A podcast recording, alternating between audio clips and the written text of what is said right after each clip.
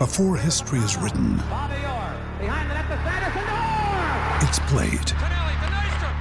Before it's frozen in time, it's fought one shift at a time. Before it's etched in silver, it's carved in ice. What happens next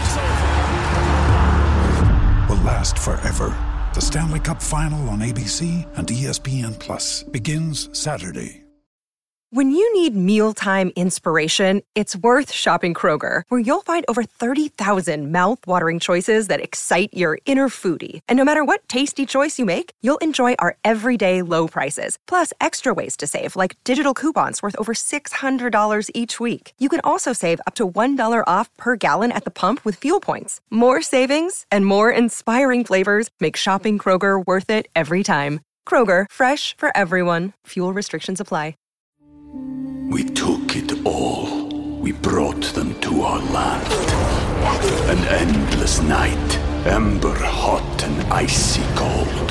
The rage of the earth. We made this curse.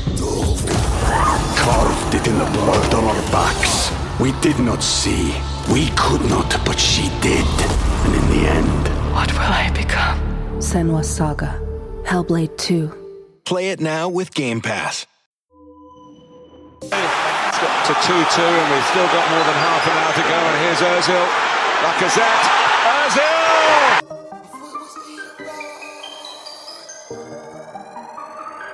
Yo! Could it went left, but it went right. Could it went wrong, ah! but it went right. Said it was Ian, but it went right. Man, bars on bars on site. MVP of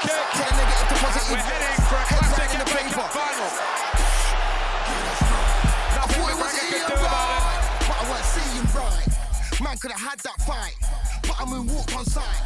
Man had to grab that mic. You're not gonna spit this time. Trying to work with a good Oh, energy. they're behind Man gonna work with a again. bad man vibe. None of these guys can't It's do it like amazing. I. It's Man try to Aaron push me Ramsey. take my shine. That's foul. Man, I'm That's the response of Arsenal. man cross the line. Score for my team any time I play.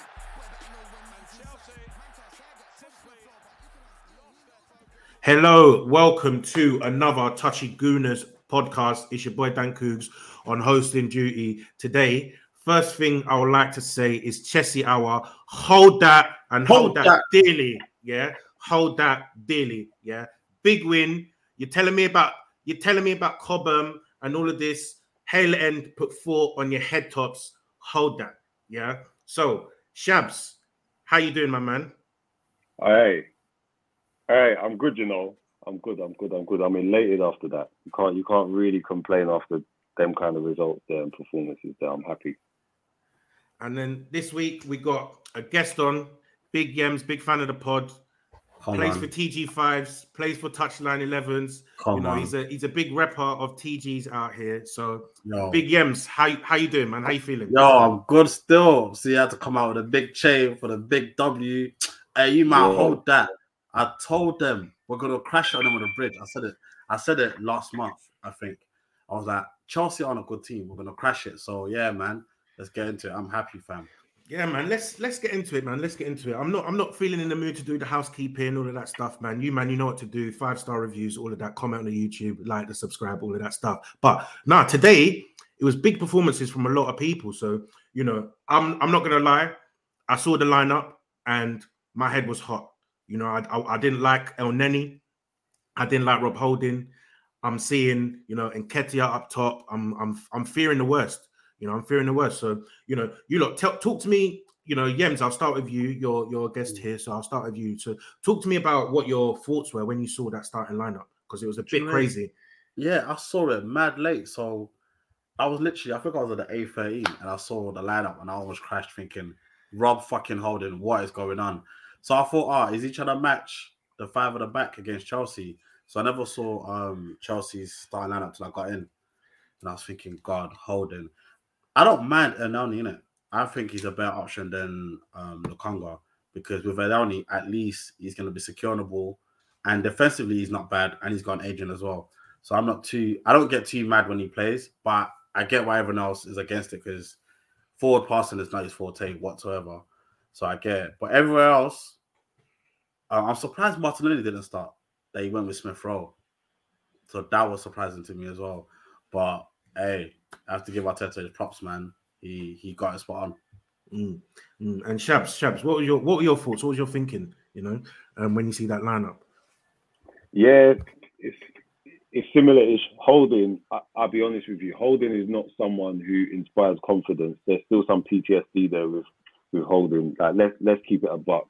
Um, I do want to caveat that with Holding used more sparingly this season. Generally speaking, he's been brought on to um, absorb pressure, add defensive stability late in games, but none of us have wanted to see Holding start for a very long time. Um, so yeah, it was a bit spooky, scary hours seeing him in the lineup. To be honest with you, and there was a bit of curiosity as well as to what this means for the back line. Is Ben White gonna um, play at right back? Are we gonna use three centre backs today? Like, what's gonna happen there? So that one was one of curiosity. Tavares was an interesting one. Tavares has not painted himself in any glory in recent games, and we all know why. I personally, I don't think he was good today. Um, you know, there's a lot, and, and, and we can get into that. But I was a bit nervous about Tavares. But again, what options do we have? And despite how bad he's been playing, I'm also of the of the school of thought that he's someone that you need to kind of play him as much as possible to get him through this funk. But um, but my God, he was terrible. And Elneny, pretty much what Yem said. You know, um, not I, am not a supporter of Elneny. Um, you know, I'll be, I, I think like you know he's persisted for a very long time at the club, and we need better than him. However, he's a better option than Lokonga, I have to say. And you know, I've got to hold one on this pod tonight as well because I've been very, very, very uh, vocal in my support of Lokonga, but I just think it's damning when Elneny, you know, who we've all got onto, comes in and actually gives a better performance than you. I just I, I don't think the future is looking very very bleak for the song group right now. To be honest with you, so yeah, mm. I had to say that.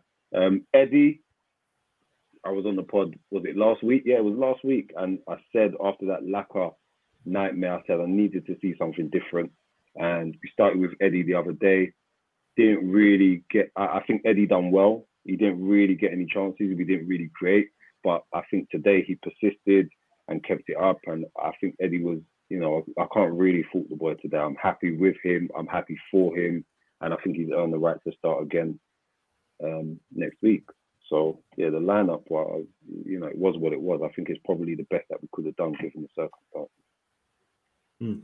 Yeah, man, fair play, fair play. And I think, you know, there's a few names there from that starting lineup that, you know, I want to get into, you know. So, firstly, um, we'll talk about that that first goal, and I think you know that first goal, um, and probably even the second, uh, the the second or the third goal, not the second goal, um, as well. Is it's a type of goal that our main striker, who's been starting uh, ever since December, I don't think he's capable of scoring. You know, and that's a very it's a very very Eddie Nketiah goal. That you know, um, so I think there's two types of Eddie Nketiah goal. One for me is inside the six yard box, alive to the danger, low cross. He's getting his foot there first. He's getting a near. He's making a near post run, making a, a, a first time finish. That one. And the second of Eddie Nketiah goal is putting the defense under pressure. They make a mistake and he capitalizes. Right. We saw it against Southampton. The best chance that we made of, in the game. He he nicked the ball off the defender, plays it um, out wide to Martinelli, crosses it. Saka misses. And then again, similar situation presses the defender, loose ball. This time he runs through. Babs, I'm not letting you into the podcast, bro. I'm not letting you into the podcast. You gotta hold that. Yeah, you gotta hold that. Um, you gotta hold, hold that. Yeah, hold it. You gotta hold that. Listen to our voices. Take it in. We are the yeah, three point collectors today. Enjoy. Babs, relax, man. Yeah, you got when when when when's Chelsea when's Chelsea hour, Babs?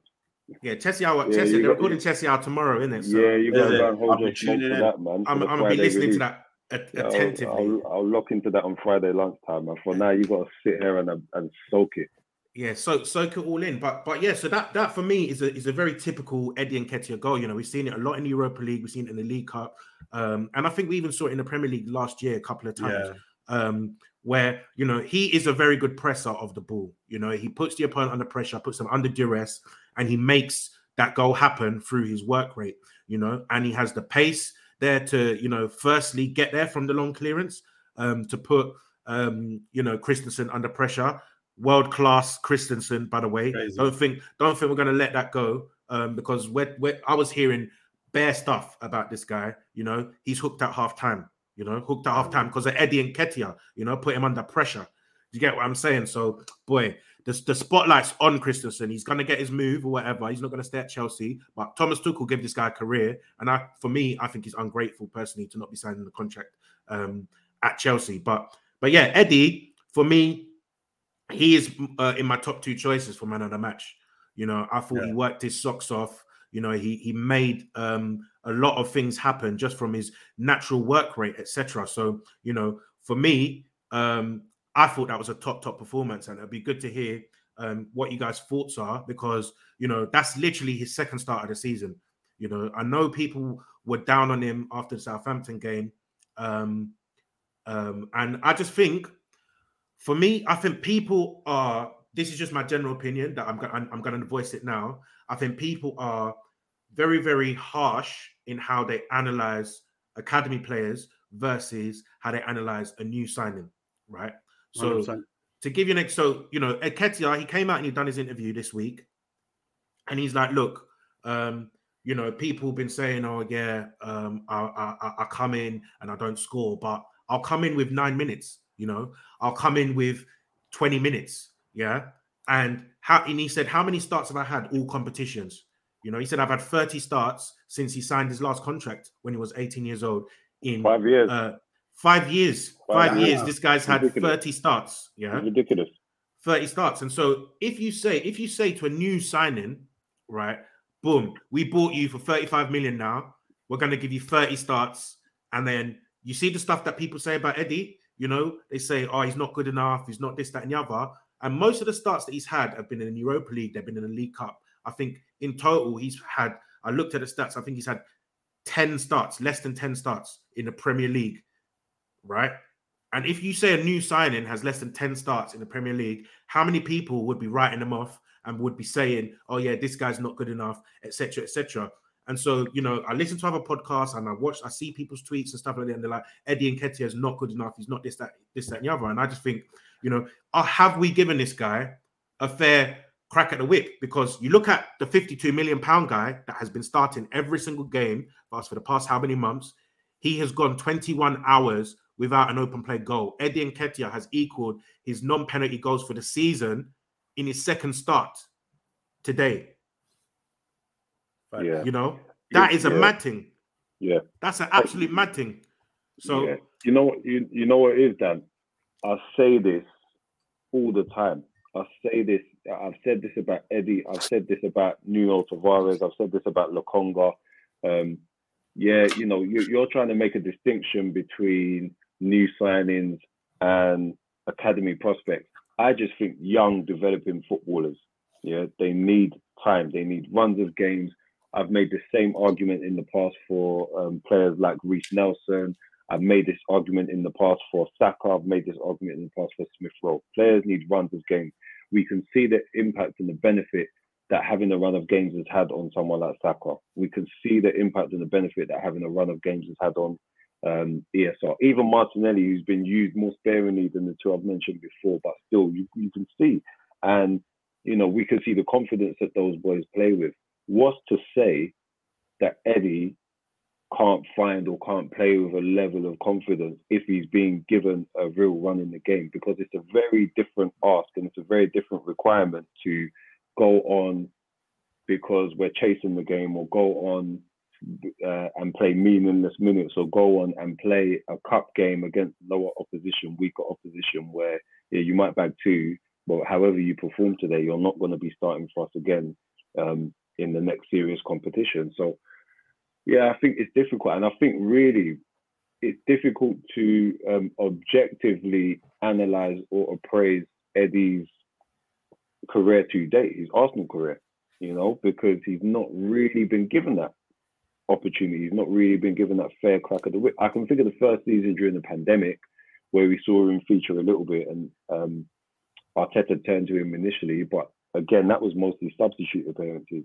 And he's um, seemed to be out of the liking. And I, I just think it's poor management. Like with all of these other players, I think it's poor management in terms of the way that we've handled his his his his minutes, his integration into the team. I just I think there's a lot to be desired there. And you know, we've listened I've listened to his interview, listened to his comments. I don't think he said anything wrong at all. Like many others, I don't think he said anything wrong. I think what he was spitting is fact. And he's probably looked at other footballers who he knows that he was levels with.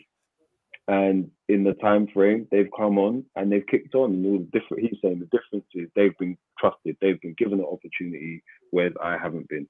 And, and he's looking at that and thinking about himself and thinking about his own future. And fair play to him, man. Fair play to him. Because what's the point saying no? You can't go. You can't leave the club. We won't sell you. We, you can't go on loan. We won't loan you out. We're going to keep you here, but we're not going to use you. And then he's watching someone like Lacazette, who's like really not offering anything to the side. I say that he's not offering anything to the side. That would frustrate the life out of anyone. And I, I'm glad he's kind of come out and said that. And I'm glad that he's had the reaction today. And I'm glad that he's got the goals today. I'm happy for the kid. I am, honestly. Mm. Mm. Yeah. Yeah. You know it is Yeah. with with Eddie. So I watched him um when he was in the youth team. So he was one of the ones that I listed. So I had Eddie, um, John Jules, um, Nelson, Smith Rowe, Saka, and I can't remember the other geezer now, but he's left. The thing with Arsenal strikers, especially young Arsenal strikers, I can't remember the last one we got from the academy that was that's really been given the opportunity. We rarely give like young strikers coming through the ranks that opportunities at Arsenal because to be an Arsenal striker, like you have to be banging the goals, or there has to be something about you. And we spend quite well. Well, in recent in recent years, we spent quite well on attacking players. Like, But yeah, yeah it was probably um, Ali Adier. yeah, look at that. The last Look one at that, came through, yeah. Yeah, that's so what- he's he's up against a lot. So I don't really think um, a young academy player is ever going to get. uh, You have to be special. You have to be a Nelka type, and he wasn't even an Arsenal academy. But that was the last real eighteen year old that we thought, yeah, this guy's Or, a or, or Bendtner. yeah. Even Bendtner, he was he was really a sub. Didn't really. Do you get what I mean? So Yeah. I don't really think you're gonna see unless he's our wonder kid. I'm not too sure we're gonna see a striker from the academy ever really get a chance at Arsenal because we're always gonna go out and buy. And Eddie's a good. I, I think he's a good Premier League player. I don't. I still don't think he's Arsenal level. Um, I think the fact that we have BBW Lacazette makes what he's doing so much better. When in Mm. actual fact, all Eddie's doing is what you'd want a capable. He's just running. He's running, running around, putting himself. Yeah, you about, just want a you I mean? capable, athletic striker to be able to do. Do you get what I mean? So I judge him. I rate him highly at first, like when he was in the youth ranks, and then I he lost a bit of stocks. And I, I sold some stocks on him, and I'm still not 100 percent convinced. Like I don't think, I don't think he's an Arsenal striker. I think if it was a, a lower team like like a Leeds, maybe a Fulham coming up, or even Brentford, I think that's where he's at as a, a Premier League striker. But right now, he's going to be very useful to us. So, yeah, man. But we need to go out and buy two new strikers next year Mm. because one is not enough. Mm. One's not Mm. enough. I hear that. I hear that, and some really, really good points from from you both, man. And I think you know, just to close out on the the sort of the striker situation, are you both starting him against United now? on One hundred percent. You have Against to. Maguire, you have to play him. You, you have to. You have You to. have to. And I and I think the other thing, yeah, and we we we did speak about it last week. I definitely spoke about it last week. Was the Ian Wright interview, and I think you know one of the most profound things that Ian Wright said was that you know you've got to be like a player like Eddie at Arsenal right now has to be looking and saying, look at the circumstances. The stars are not going to align like this again. Yeah. So Aubameyang, the club scorer, is gone. The guy who the coach is relying on to kind of fire the team away is not scoring. You got opportunity to really take it to, you know, take g- g- grab the opportunity here with both hands. Yeah, um, you know, you bring your A game to it every week, yeah, and show us that you're the man and that you've got what it takes, yeah, to be a centre forward for Arsenal Football Club because these opportunities don't come along, like Yems has said, mm. like in terms of like youth players breaking through, and Eddie's really had the opportunity. But again, I think it's about what you said, Dan. It's about that fairness, and you know, is it fair to say he hasn't taken these opportunities when he, he's been resigned to appearances off the bench in games that we've primarily been chasing, you know, um, you know, meaningless minutes. Like, you know, he's been brought on in the 86 minutes to us 1 0 up when the team's been instructed to defend deep and he's just there to be an outlet and chase down stuff and put pressure. Like it's not really, it's not really fair. It's not really a fair way of looking at it. But I think he's probably these players as well. They're active. They're out there. They keep their ears to the ground, and I think he's probably heard that interview or it's got back to him. Um, you know, I think that might be part of the reason why he felt like he needed to even do an interview himself and have his own narrative out there. And I think it's fired him up today, and I think he absolutely has to start against United. Like he, he, he, he has to. I don't. I think Eddie has to start now between now and the, and the rest of the season. I think he has to just like we've got six games left, like six games in it. He's got to play in all. Of, he's got to start in all of those games. I think, and I think mm. not just off the back of today. It's off the back of not seeing anything meaningful from Lacazette.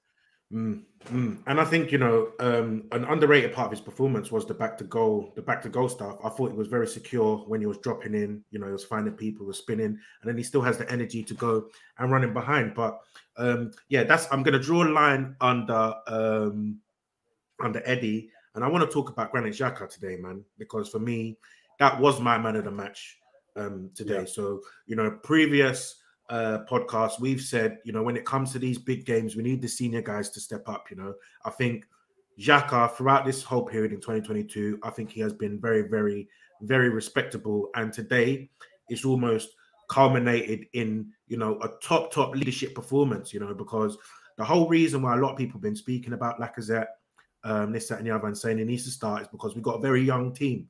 You know, and you know if you go with an Eddie, if you go with a Martinelli up top that's a very, very young front four that you have there. And today we finally, we finally did it and went with the young front four. Eddie Nketiah are 22 years old. Um, Saka on the right, 20 years old. Emil Smith Rowe on the left, uh, 21 year, years old. Uh, Odegaard in the hole, uh, 22 slash 23 years old. Right.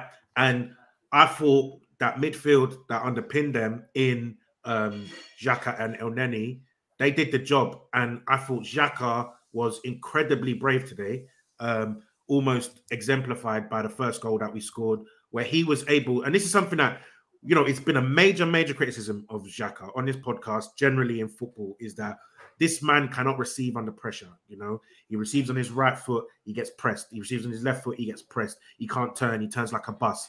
And for that first goal, especially, my man receives it in the box, takes it through man's Lukaku's legs, takes it through Alonso's legs, finds the pass to Odegaard up the pitch, progressive pass, sets us up.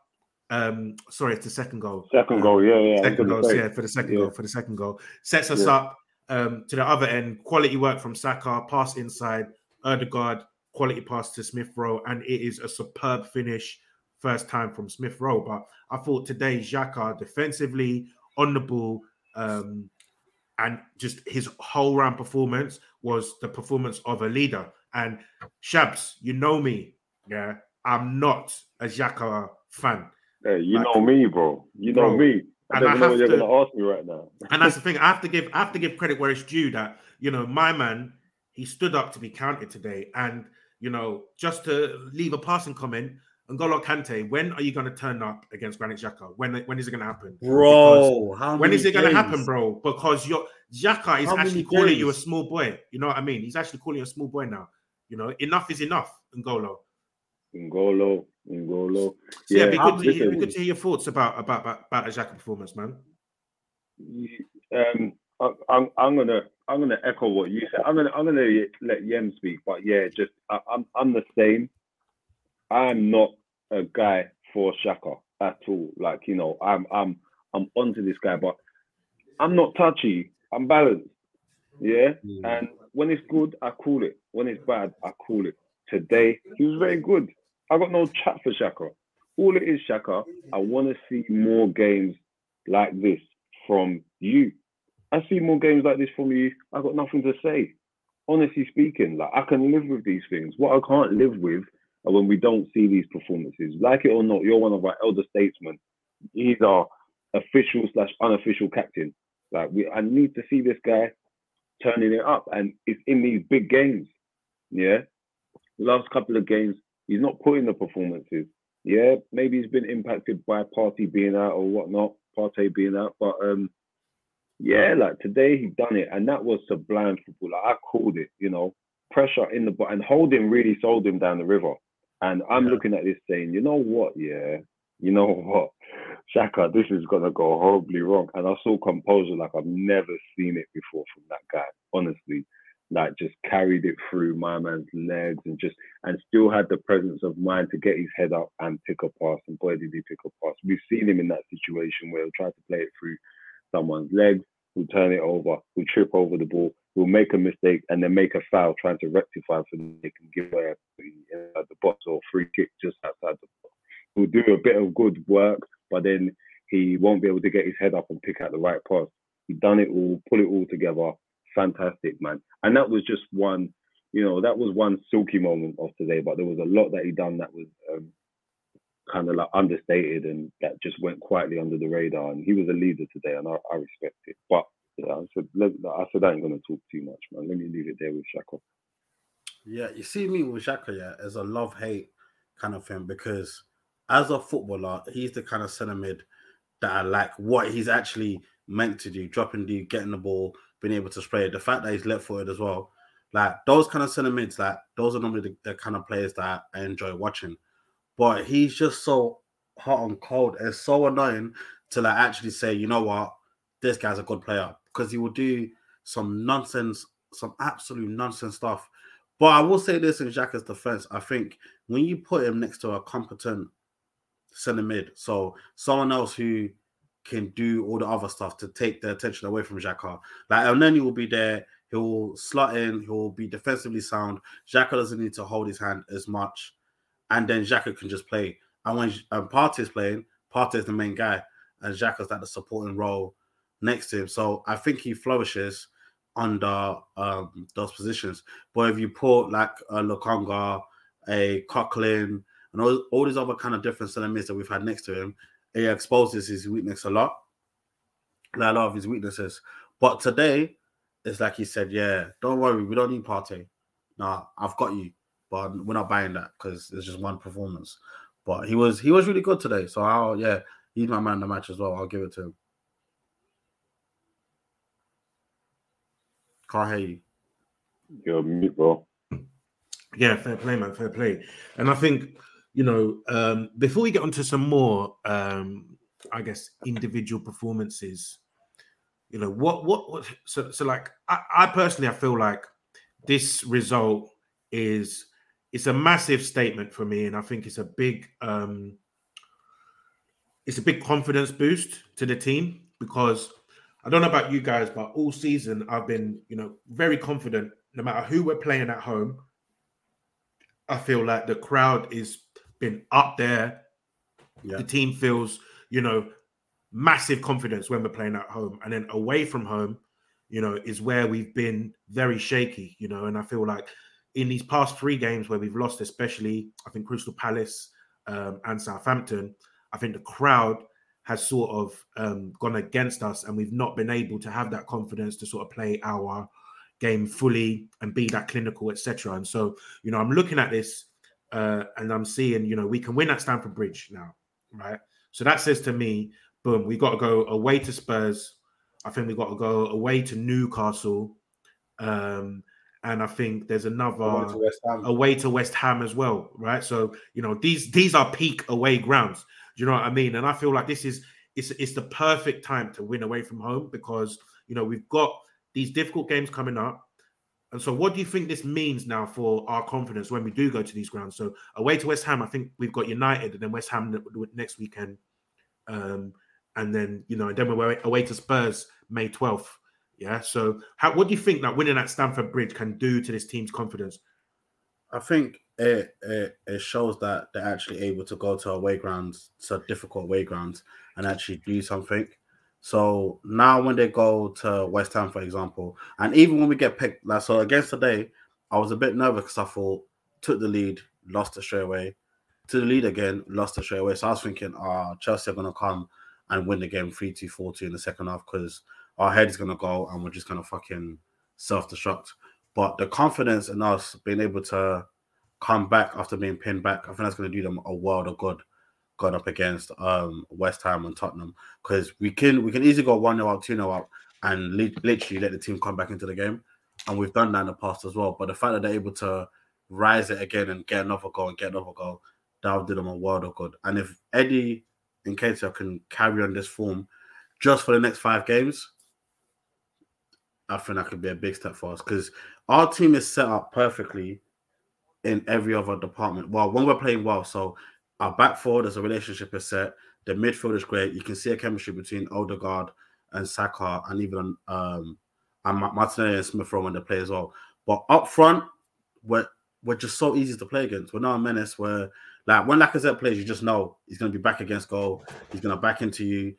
We don't stretch teams, the lower teams as well. So a low block, we don't stretch teams. And now that we're able to actually stretch teams with a quick, well, quick a striker and then a flex, a striker, we might be able to do something. So I think the confidence is is going to be a good one going into the United game, especially because they are shit. If we don't beat United at home on Saturday, I'm going to give up on top four personally. Mm. Mm. And and I'm not going to give up on top four, but we'll, we'll we'll we'll get to that in a minute. But you know what it is about winning and the confidence taken from out of this game. Arsenal are a good enough side. Arsenal have always been a good enough side. Yeah.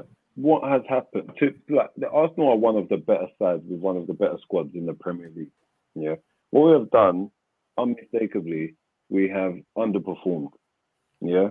We have underperformed in the last couple of seasons, really. Um, you know, even in Wenger's final season, if you go back to them, underperformed. But they're still a better side, and they're still a side which, um, you know, the media will have you believe that their reputation has been tarnished and we're not a good club. But the reality is that they're still one of the better sides in this league. What Arsenal don't always do, they don't always respect the game. Yeah, they don't always respect the game. If we respect the games and we respect the opposition that we come up against between now and the end of the season, we've got a good chance of winning and performing well in most of those games. Yeah. And picking up the points that we need to carry us forward.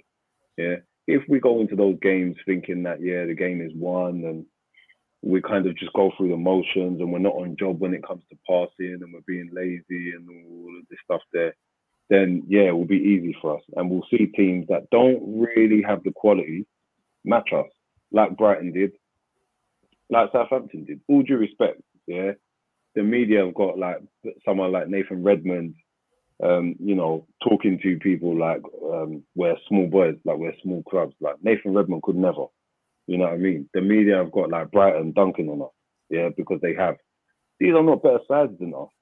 What it is that we've not respected those games.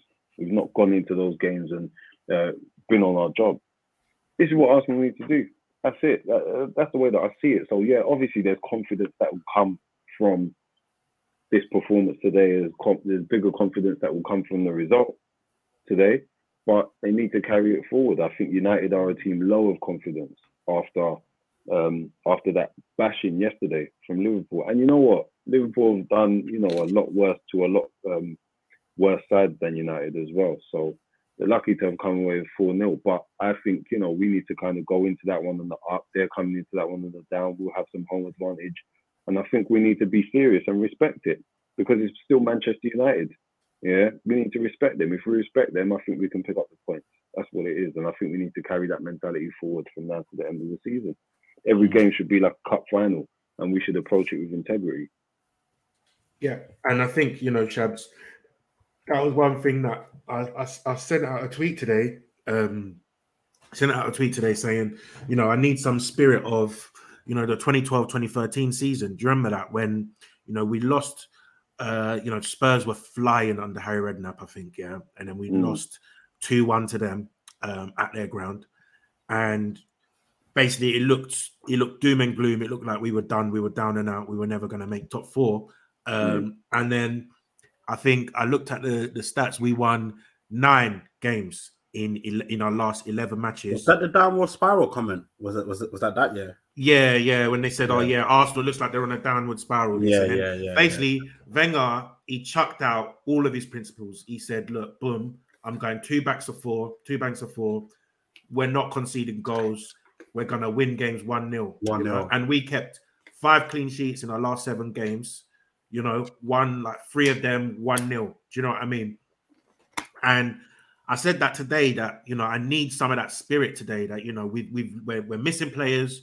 You know we're missing key components. Let's call it a, a spade a spade. You know we don't have a striker that's going to score, um, and we need to just show spirit. You know we need to just dash Arteta. I don't care about your four three three. I don't care about you know your positional play. We need to just get results. Results. Yeah. Here hustle. to the end of the season is about three points by hook Yeah. or by crook. You're going to get Yeah. three points, and you know today.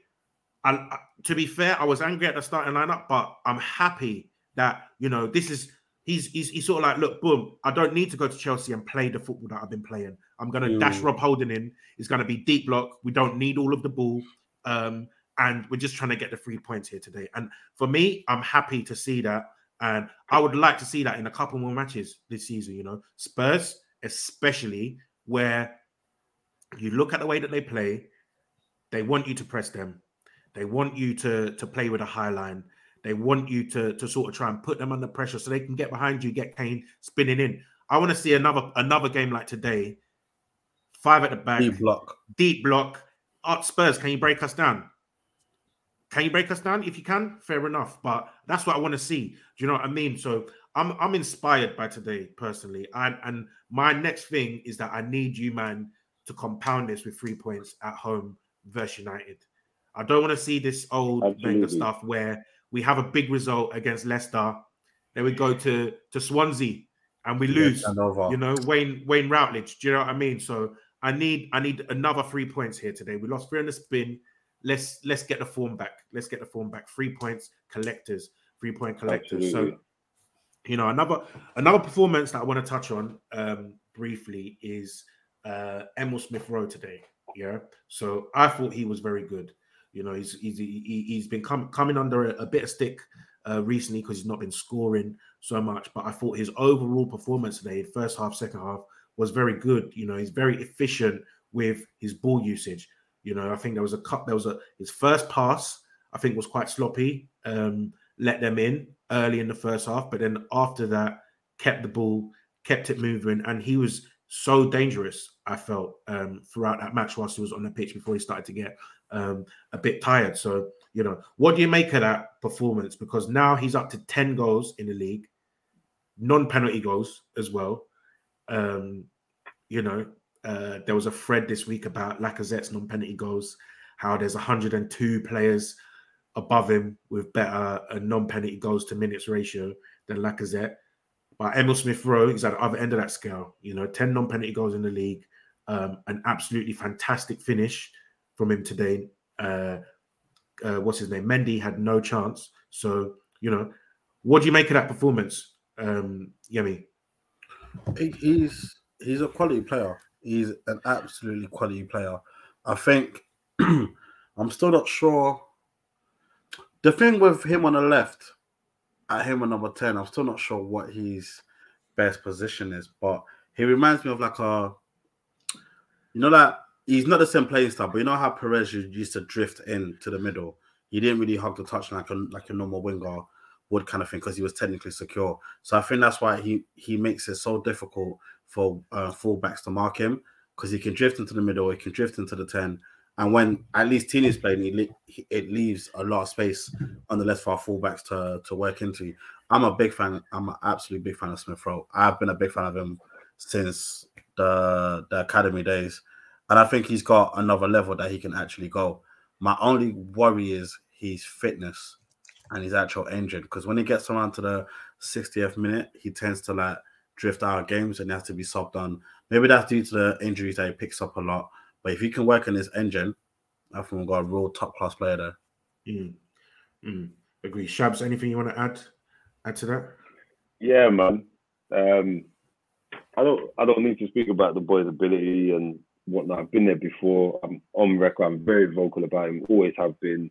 Love him. I think he's there. Um, let's just let, let me just remind everyone, yeah, ESR's got previous against Chelsea, yeah. So let's not also just try and single this game out as a one-off good performance. He's got previous, and so does Saka. This ain't the first time that they've dunked on Chelsea. Yeah, let it be known. Let it be known, shout Charlemagne. Let it be known. It's happened. Let it be known. It's happened. Yeah, we've been here. Yeah. In fact, in one of um, ESR's breakout games for Arsenal, really was um, Chelsea. That that winter, the winter before That last, December.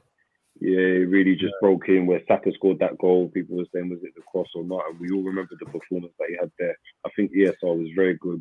Mind you, that we were not very ball dominant today. Yeah, that was part of the game plan. But what he done when he was on the ball, again, fantastic.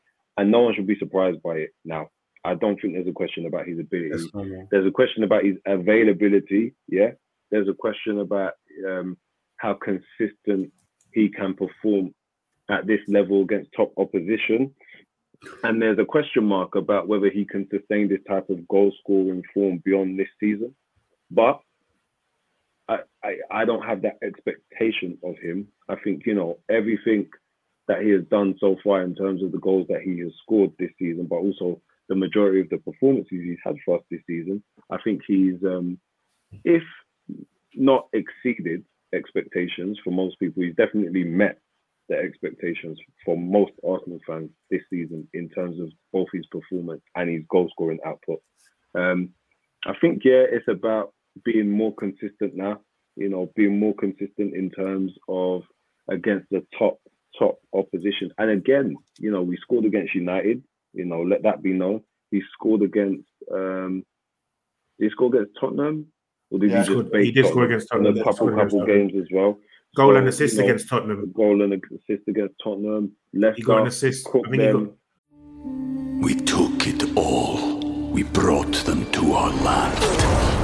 An endless night, ember hot and icy cold. The rage of the earth. We made this curse. Carved it in the blood on our backs. We did not see. We could not, but she did. And in the end, What will I become? Senua's Saga. Hellblade 2. Play it now with Game Pass. Did he get? I Yeah, think he got the assist fine. last season against Spurs as well for the against Odegaard goal. Yeah, yeah, he did. So yeah, so he's cooked them. So we're seeing it against the better sides in the league. Liverpool, we don't get any joy there really, but um, you know, and Man City, and those two really are golf apart from everyone else. But he's got previous now against a lot of the better sides in this in in this league in this competition, and against teams that are um, in and around us and above us. So no one should really come and be talking about surprise with Smith Rowe at all. That's not the case. You've done a good job today. You got a goal. His goal was fantastically taken.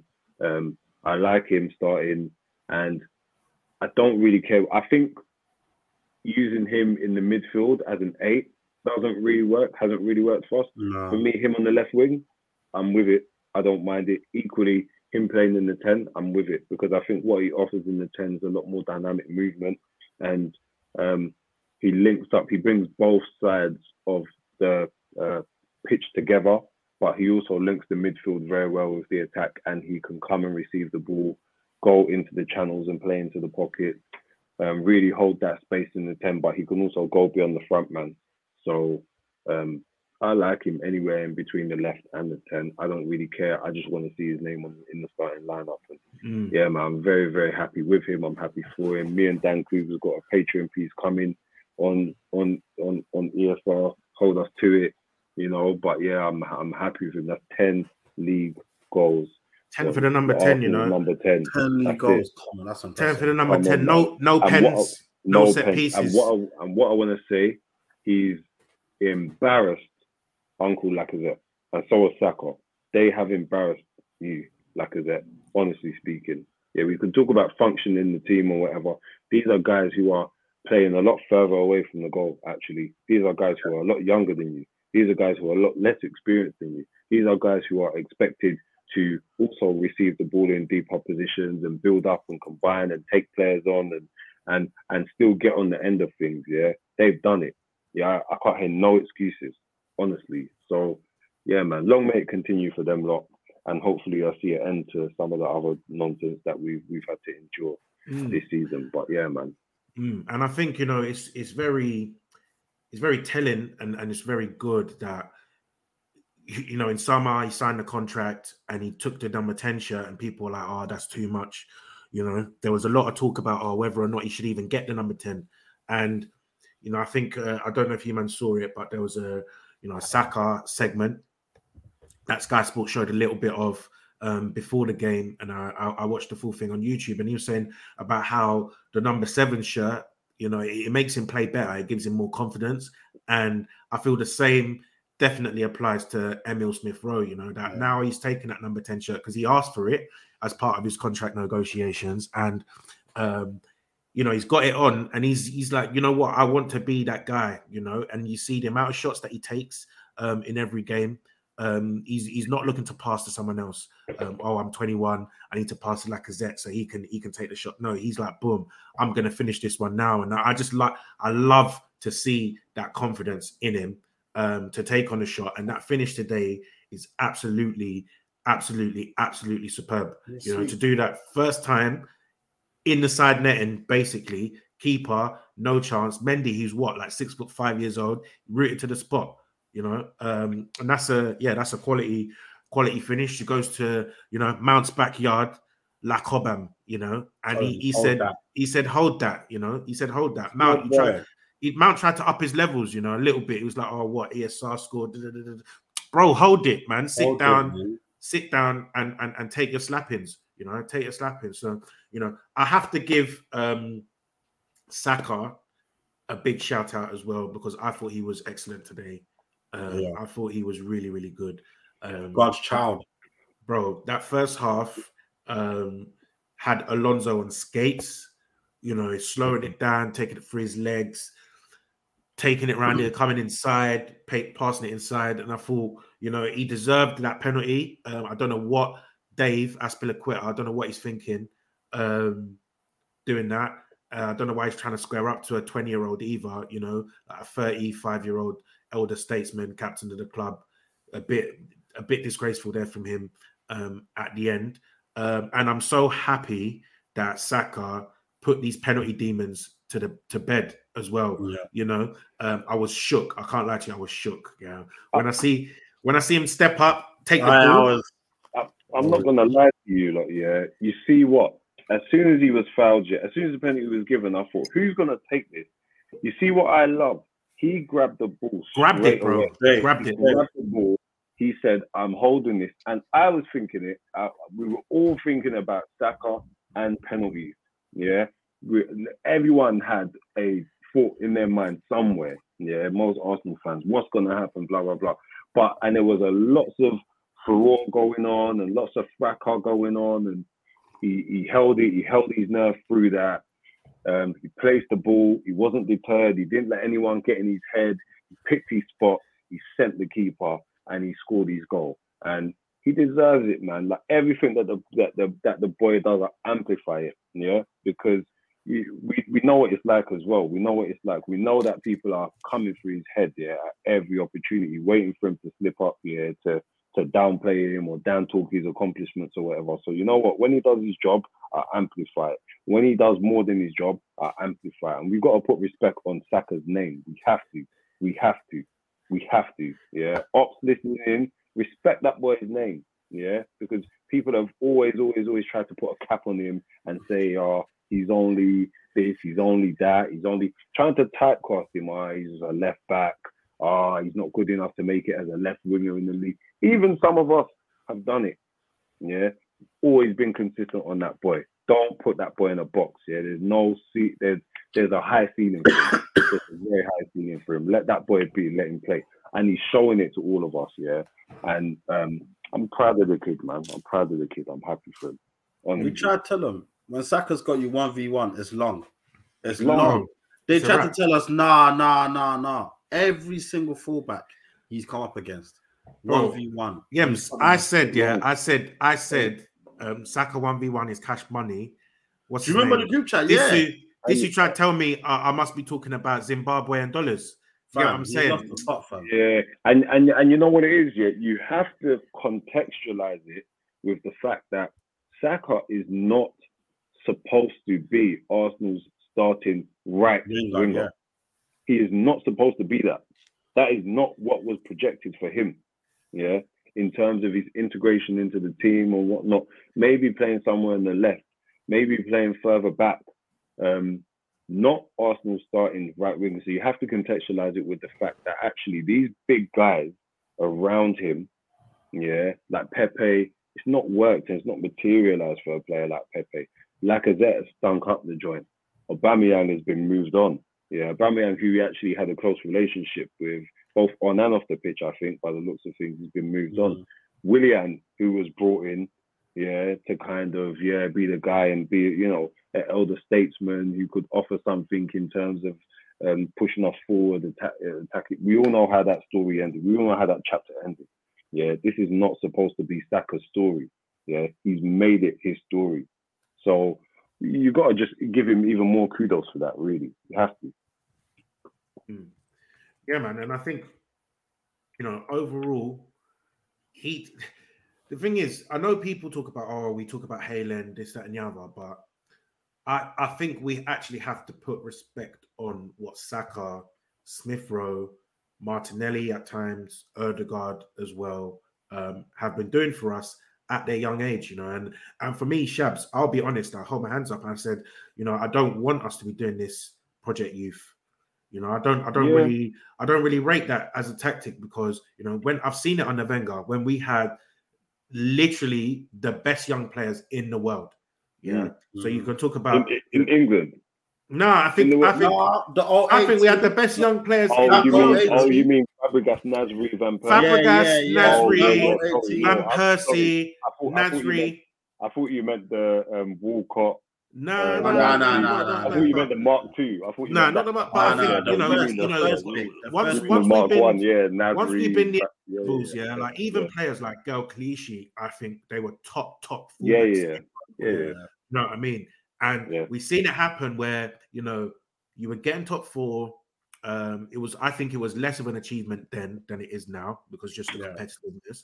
But you were getting top four. You were playing Champions League. You were getting quarter. Those times we were getting quarterfinals, Quarters and semi-finals. Yeah. You know, we were getting quarters and semi-finals, and that still wasn't enough to keep these men at the League club. runs, we had town get what I mean, as you know, all of this. And so I seen it before and I was like, look, you know, unless all of these men hit their potential at the At the same exact time. same time and all just, you know, collapse it, sort, sort of similar to what happened at Liverpool, where they didn't really go as young as us, but they went 23 year olds, 24 year olds, and every single one of them hit, every single one of them peaked together. And you know, you're seeing the you're seeing the fruits of it right now, you know, where Mm. all of these 28 to 31 year olds in the peak of their powers. They're dunking on Man City uh, in the FA Cup. They're going toe to toe with Pep. They're getting to Champions League finals. They're winning league titles, 99 points, 98 points, all of this. And so I'm looking at this and I'm saying, like, you know what? Like, in the next two, three years, if we don't make Champions League, Saka's gonna Saka's gonna cut, you know. Gonna Odegaard's gonna cut, you know. Mm. Um, Martinelli, someone's going to poach him. Klopp's going to come for him. You know, the way he talks about Martinelli all the time, you know, Klopp, we need to have Mm. words. You need to keep my man's name out your mouth, kind of thing, you know, and all of this. And I didn't really like the tactic because I'm looking at this and I'm saying, look, Saka's got two years left. Martinelli's got two years left. Saliba, he's got two years left, you know, and I'm saying, boom, we need to be good right now because if I'm Saka or if I'm Saka's agent, I'm saying, boy, why should I sign a contract to be playing fifth when I'm seeing Jadon Sancho collecting 350 playing Champions League? I'm seeing Callum Hudson Odoi a 180 uh, a week Yeah. playing Champions League. I'm seeing Yeah. Phil Foden pick up big, big trophies when, and I'm dunking on all these men in training when we go to England. Do you know what I mean? So, Mm. So I just have to hold my hands up and say that I'm I'm surprised, pleasantly surprised that these men are they're basically carrying us to a top four challenge. You know, I'm less worried now about them cutting so much because it seems like they're they're bought into the project and stuff like that. So, you know, the next the important thing for me is that we need to build momentum now. We need to build momentum, you know. So what do you guys think about this United match? How are you feeling about this? I was confident before the Chelsea game, anyways, because my thing with United is they're just not a good side. I feel like any competent team can trouble United.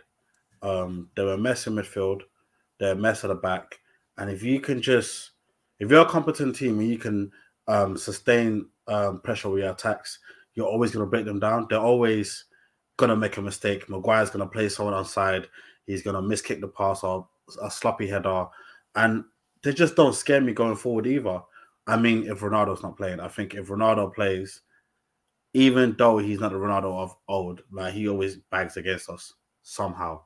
Like did he, he bagged at Old Trafford, didn't he? Too. Yeah.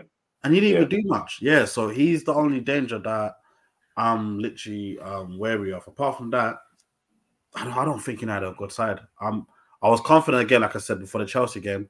I'm a bit more confident now, but anything can happen, man. Anything can happen. Um, um, I'm confident, but it's, for me, it's really a lot about what I said before. Um, like Arsenal need ways to score goals. Yeah, on, off the back of a performance like tonight, if you could see that even if we concede goals, we've got enough in us to create enough chances and make those chances count, then that in itself should bring us confidence. And actually, there were probably a few, even though we weren't dominant today, there were probably a few more opportunities and chances that we had. Actually, um, you know, I think Saka fumbled it really before winning the penalty. He fumbled it in the other cutback where um, he couldn't stay on his feet. Yeah, yeah. I think he, you know, I think I think that was one that had he stayed on his feet, been able to get his shot off. You know, that's a legitimate chance right there. I think there were a few others maybe potentially in the first half as well, but um, it's the conceding goals. But uh, you know, we can concede goals. Anyone can concede goals. You can sometimes mitigate against the fact that you've made a mistake at the back by just getting up the other end and being able to make the most of your chances or put them away. And I think that was really what was missing against Southampton and really against Brighton.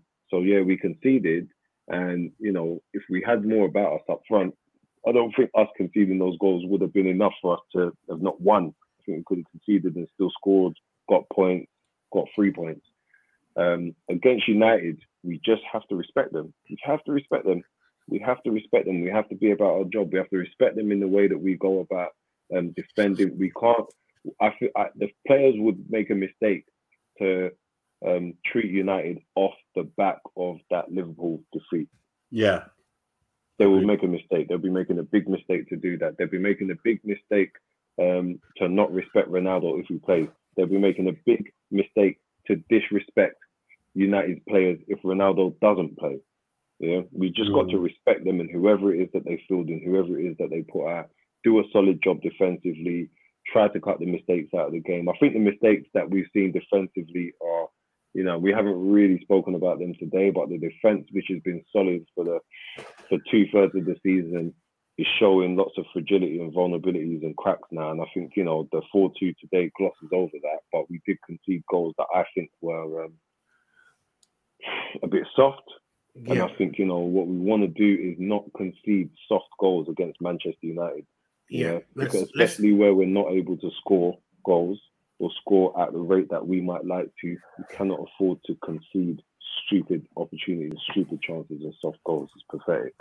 Yeah. Yeah, and I think let's let's talk about let's talk about the goals that we conceded because you know the football is played at both ends of of the pitch, and you know you're right. I think the first one I need to highlight this. Lewis, he's not on the pod today. I know he's going to be listening. He said he's going to be listening to this. He's on a holiday. You know, he's enjoying himself, listening on the plane. this Living, and the la other. vida So- loca, Liz. Look, I need Lewis to hear this. Yeah, um, I need him to hear this because you know I think you've been seeing all these stats flying around. Albino, this, that, and the other. He's saying Arsenal they conceded eight goals from the last fourteen shots on target or something like that that they've um, that they faced uh, before Chelsea. I don't know what the stat is now, um, but Aaron Ramsdale, I need to I need to have a bit of highlights on this guy because you know to put the spotlight on him a little bit because for me in the past few weeks he's been very disappointing to me, and I feel like he's not making enough saves.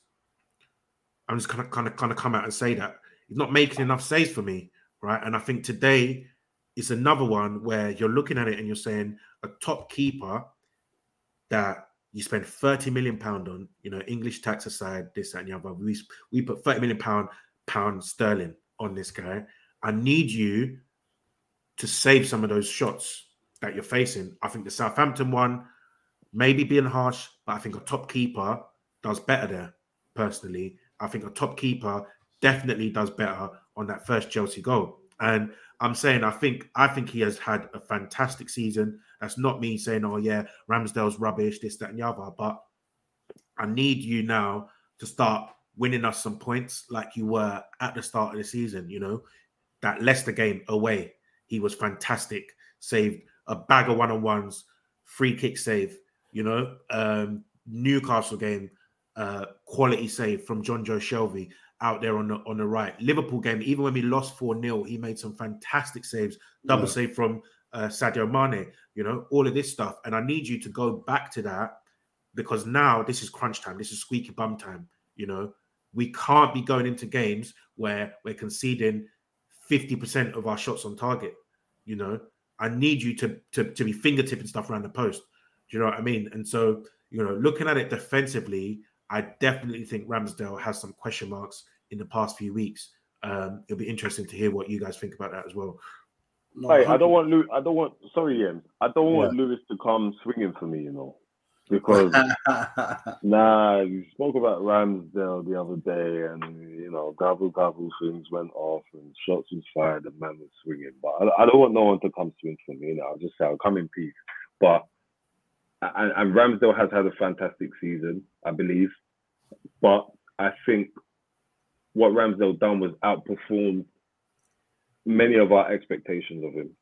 And I think actually how Ramsdale's performed in in in in in, in the more recent games. And we had that game, I think it was against Villa where Leno came in. But I think even before that, Ramsdale had had a few goals conceded where it's a little bit mm, Leno comes back in, done a good job, and then Ramsdale was back in after that, wasn't he? And I think he's been meaty.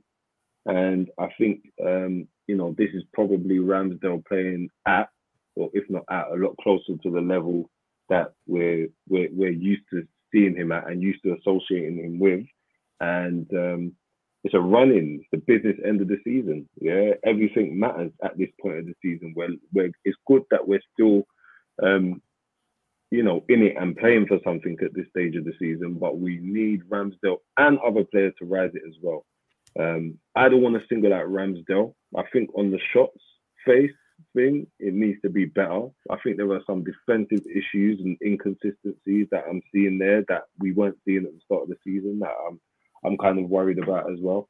But I think with Ramsdale, what what I'm seeing looks like he's just performing a lot closer to the, the expectation that we had of him. And I say he's been outperforming that expectation for most of the season so far. So yeah, hopefully he can find something which pulls it together to get us over the line. But um, and I agree with you, he needs to be better. But yeah, and in fact, I'm just going to leave it there. I don't, I don't want to say what I'm thinking.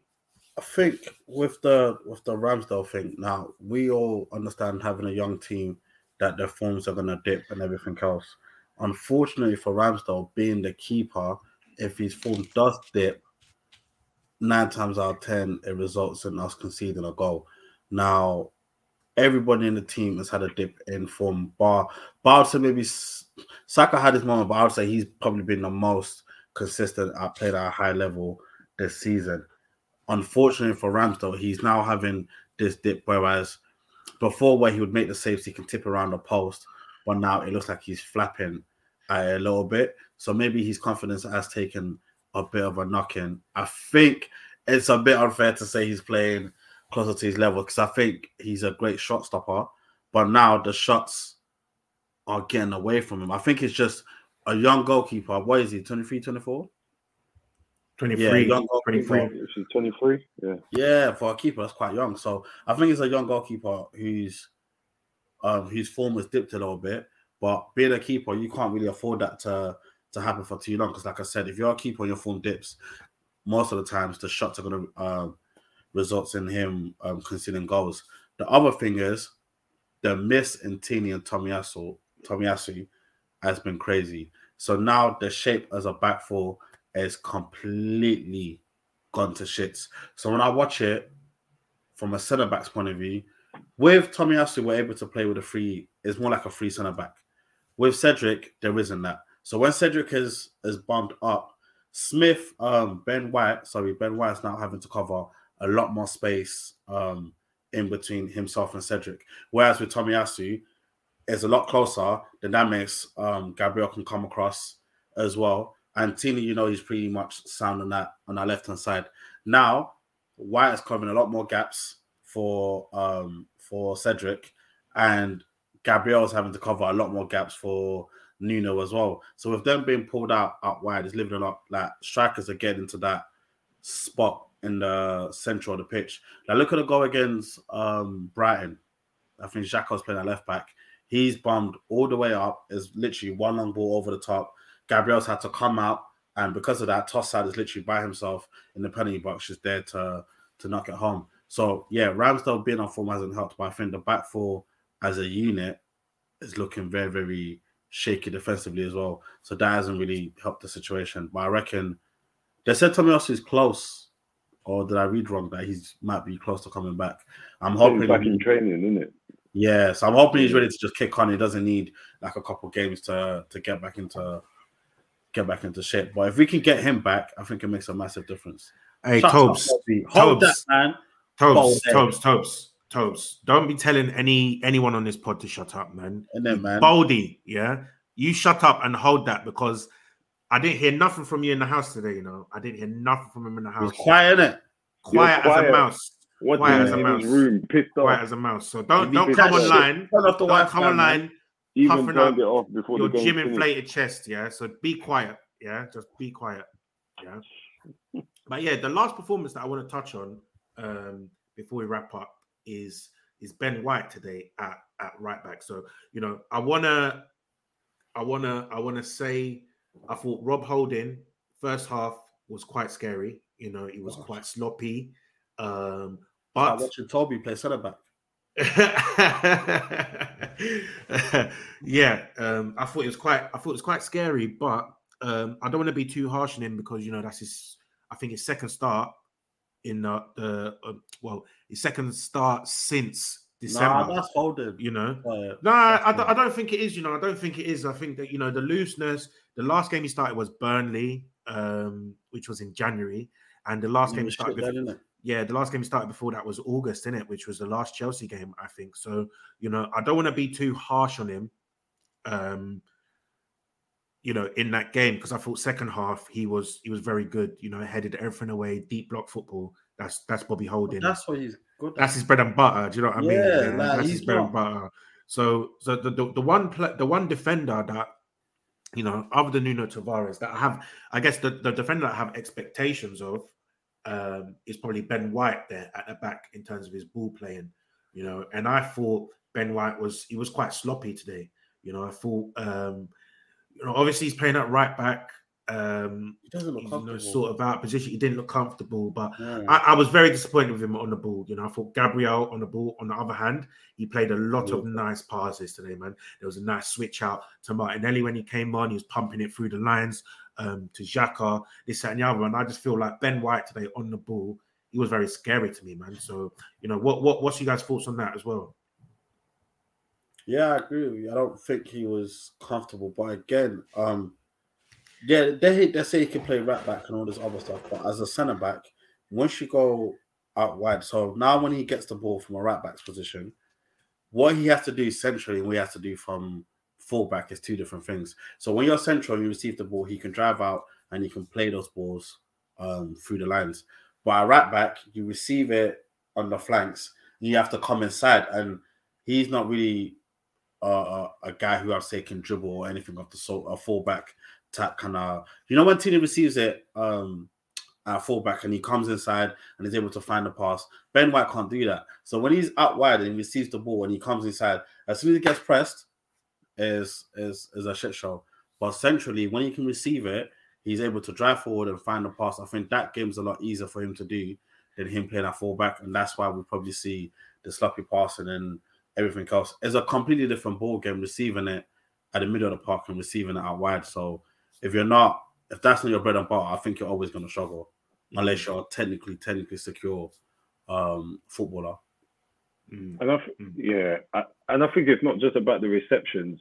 it's about the defensive side of the game, defending out there as well. Um, Mm-hmm. He's a different entity, you know. He's not he.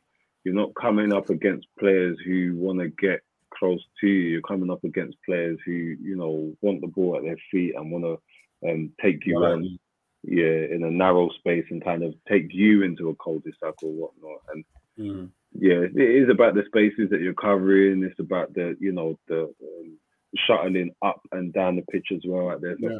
I think not just in possession, uh, out of possession as well. I don't want to be too critical of him because he was asked to do a job there today.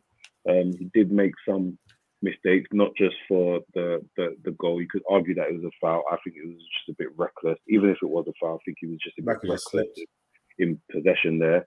Um, but yeah, you could argue, but ultimately for me today, he done a job. Um, I don't want to see Ben White playing out at right back for obvious reasons. I think you know he's part of our best central defensive pairing. So again, it's this whole thing of Arteta remedying one area of the pitch.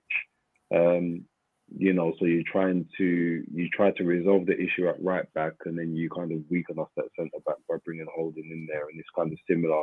And we've all debated this about him using Xhaka at left back, and actually, I want my best players and our strongest players to play in their best positions, and I want us to find remedies and solutions to the other stuff. And that didn't happen today, but it paid off. It didn't backfire. So you know, we're all on here with a bit of a different narrative. Whereas if we had lost, if the game had finished two-two, we'd be analysing that Ben White mistake a bit differently. Um, you know, for especially for that second goal, and we'll be talking about him a bit differently. Ultimately, he needs to do a bit better uh, on both sides of the ball when he's playing that right back. But I can give him a blight because it's not his natural position. So I can do a Mm. job there. So fair Mm. enough. Mm. And last last question, just before I wrap up, right? So now, um, you know, I asked this in the, you know, there's been a lot of talk about communities and that on Twitter um, this week, but the only community that I'm really interested in is the Touchy Gooners community. So if you guys haven't joined, make sure you join that. There's a nice, nice little interaction that we have in there with with uh, you know the the avid listeners, the avid avid fans, and that. Um, but I asked this question um, before the Chelsea match, just to ask, you know, what's the general mood like? You know, do you guys feel top four is still on, or do you think it's over? And it was a resounding, it's over. You know, from from everyone this week. You know, I'm gonna ask it again tomorrow just to see what people are really saying. But Yemi Shabs, I want to know what you guys are feeling now for top four. How are you guys feeling? Um, I think it's still on. Only for the sole fact, no, us Tottenham United, no one's really putting a run together just yet. So anything can happen. Um, I'll say I'm 45% confident. I don't think I'm 50%. I think the, the away games, the West Ham away and Tottenham away, are two two massive games for us. And we have to, I believe we can't lose any of them and we have to pick up a win and, or and a draw. We need we need four points from those two games. So right now I'm at forty five percent. I'm not too worried about United because I think they're they're bound to trip up again somewhere. But Spurs are probably the biggest the biggest threat. So for me, I'm forty five percent confident we get top top four. Mm. 45. So 45. So who you putting in favourites then? I still think it's Spurs only because of the fixtures. Mm. Only because of the fixtures. Okay. That's about it. Yeah. Fair enough. Fair enough. Shabs, how about you? Honestly speaking, yeah, we don't need to. We don't need, and, I- and I this is where people are getting it twisted, saying that we need to be damn near perfect. I get why, and we do in a perfect world, but the reality is so we need to be damn perfect idealistically, but the reality is that we only need to be better than Spurs Yeah. between now and the end of the season. Yeah, we only need to better their results and only marginally. So that might be um, winning the same number of games as them and picking up a draw. Yeah, um, more than them. Yeah, so they lose, we draw one. Yeah, that might mean drawing the same number of games and winning one more than them. Yeah, It- Mhm. we only need to be marginally better than them. That, that God's honest. Yeah, We've got the same number of games. I don't understand the less than 40% thing. Yems, I'll be honest with you. And I respect you, I respect your opinion, but I think are we counting games here? Because the bottom line I'm is that the are we fiction. counting games? Yeah. Yeah, we the fiction list. Because the, the bo- the bottom line, if we're looking at it, the only thing that separates us at the moment is goal difference. That's the only thing. Yeah. So you can maybe you're using their coach, you know, no, analyzing the quality of their coach. Maybe you're analyzing the quality of their players at yeah, the moment. the way it's... that I'm looking at it, we're neck and neck. The table says we are neck and neck. The only thing that separates us is goal difference. Yeah, the goal difference is going to swing. Their goal difference, I think, is substantive on us, isn't it? I think their yeah, goal difference is plus 18. I think that I think there might be plus 18. I think plus 18. Plus, I think we're plus 10. 9. Oh, plus nine. Oh no, oh, plus oh. ten. Yeah, we two plus two goals. Yeah, two yeah. goals. So they got a goal difference of eight on us. Yeah. So I, I like can't see point. enough. I can't mm. see enough in the goal difference swing, but we don't need to be amazing between now and then. But they won't be amazing between now and then either. And we have to play each other. Mm. Yeah. And I also don't believe that we need to beat them. We should beat them. What really, what Arsenal should do is make it so that their game against Tottenham doesn't determine the outcome as to whether we Mm. finish top four or not. Mm. You need to really do their business before that game so that that game really doesn't matter in terms of the outcome. Because if you can go into that game and um, not that we should play for a draw, but if we can go into that game with a strong advantage, it means that we don't have to beat them. Have to. They'll Be be in a position where they have to beat us. And Yeah, look, at the end of the day, power to it.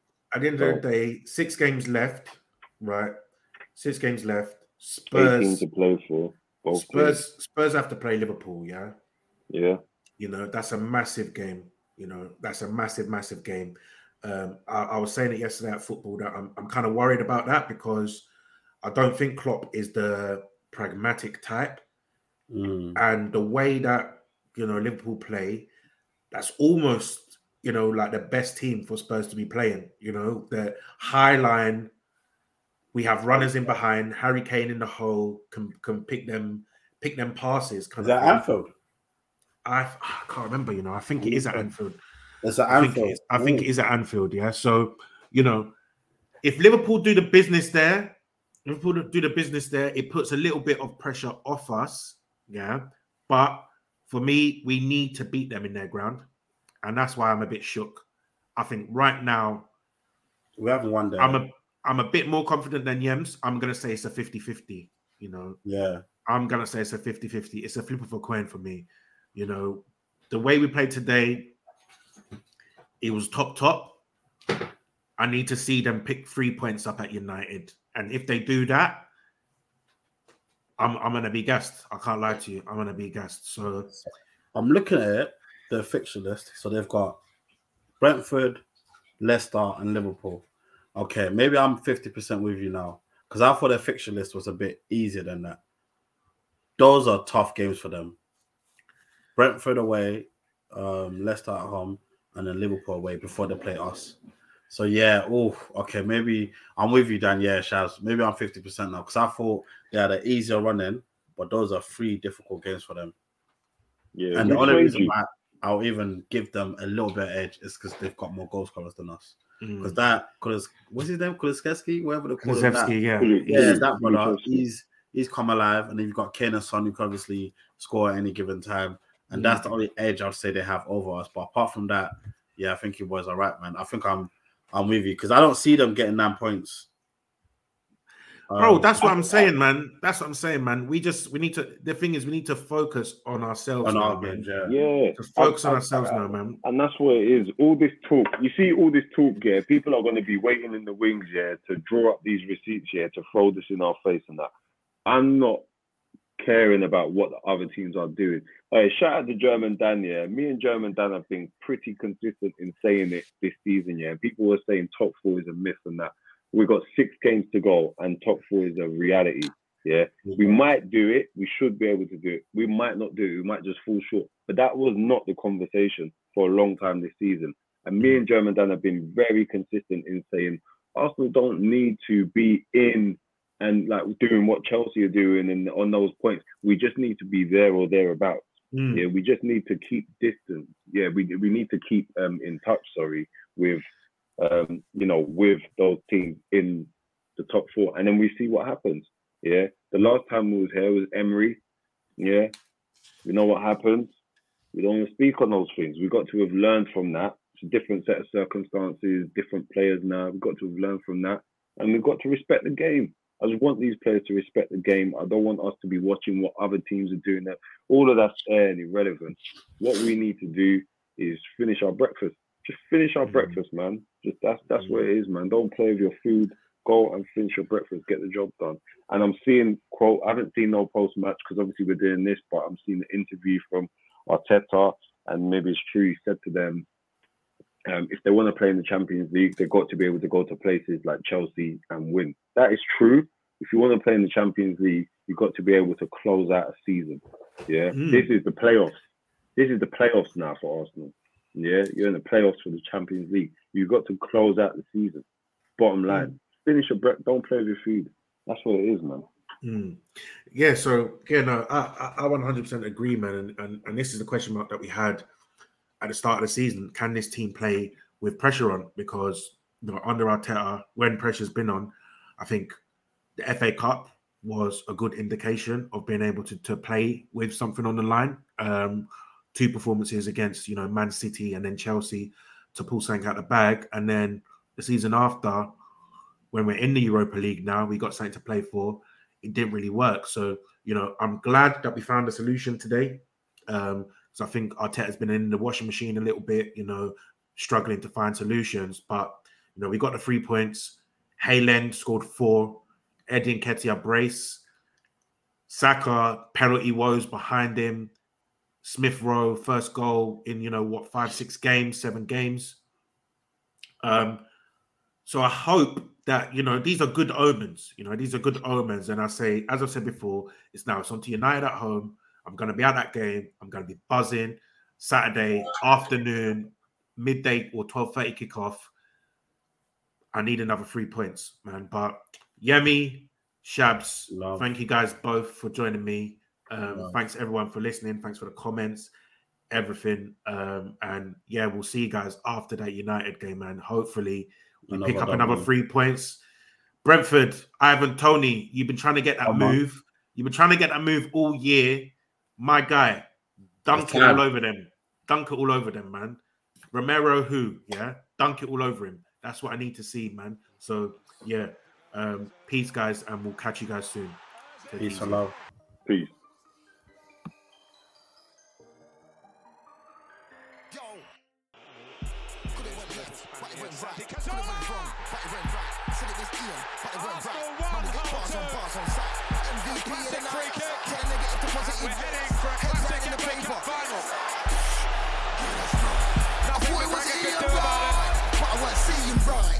Man could have had that fight, but I'm in walk on sight. Man had to grab that mic. You're not gonna spit this time. Trying to work with a good oh, energy. Man trying to work with a bad man vibe. None of these guys can't It's do it like amazing. I. It's Man Aaron push me and Ramsey. my shine. That's foul. Man, I'm That's the response Red of Arsenal. Man crossed the line. Score for my team anytime I play. Boy, better know when man's Chelsea inside. Man can't say I get simply the floor, but you can ask lost He their focus in the joy of equalising. Right, but I weren't seeing right. Man could have had that fight. Sports Social Podcast Network.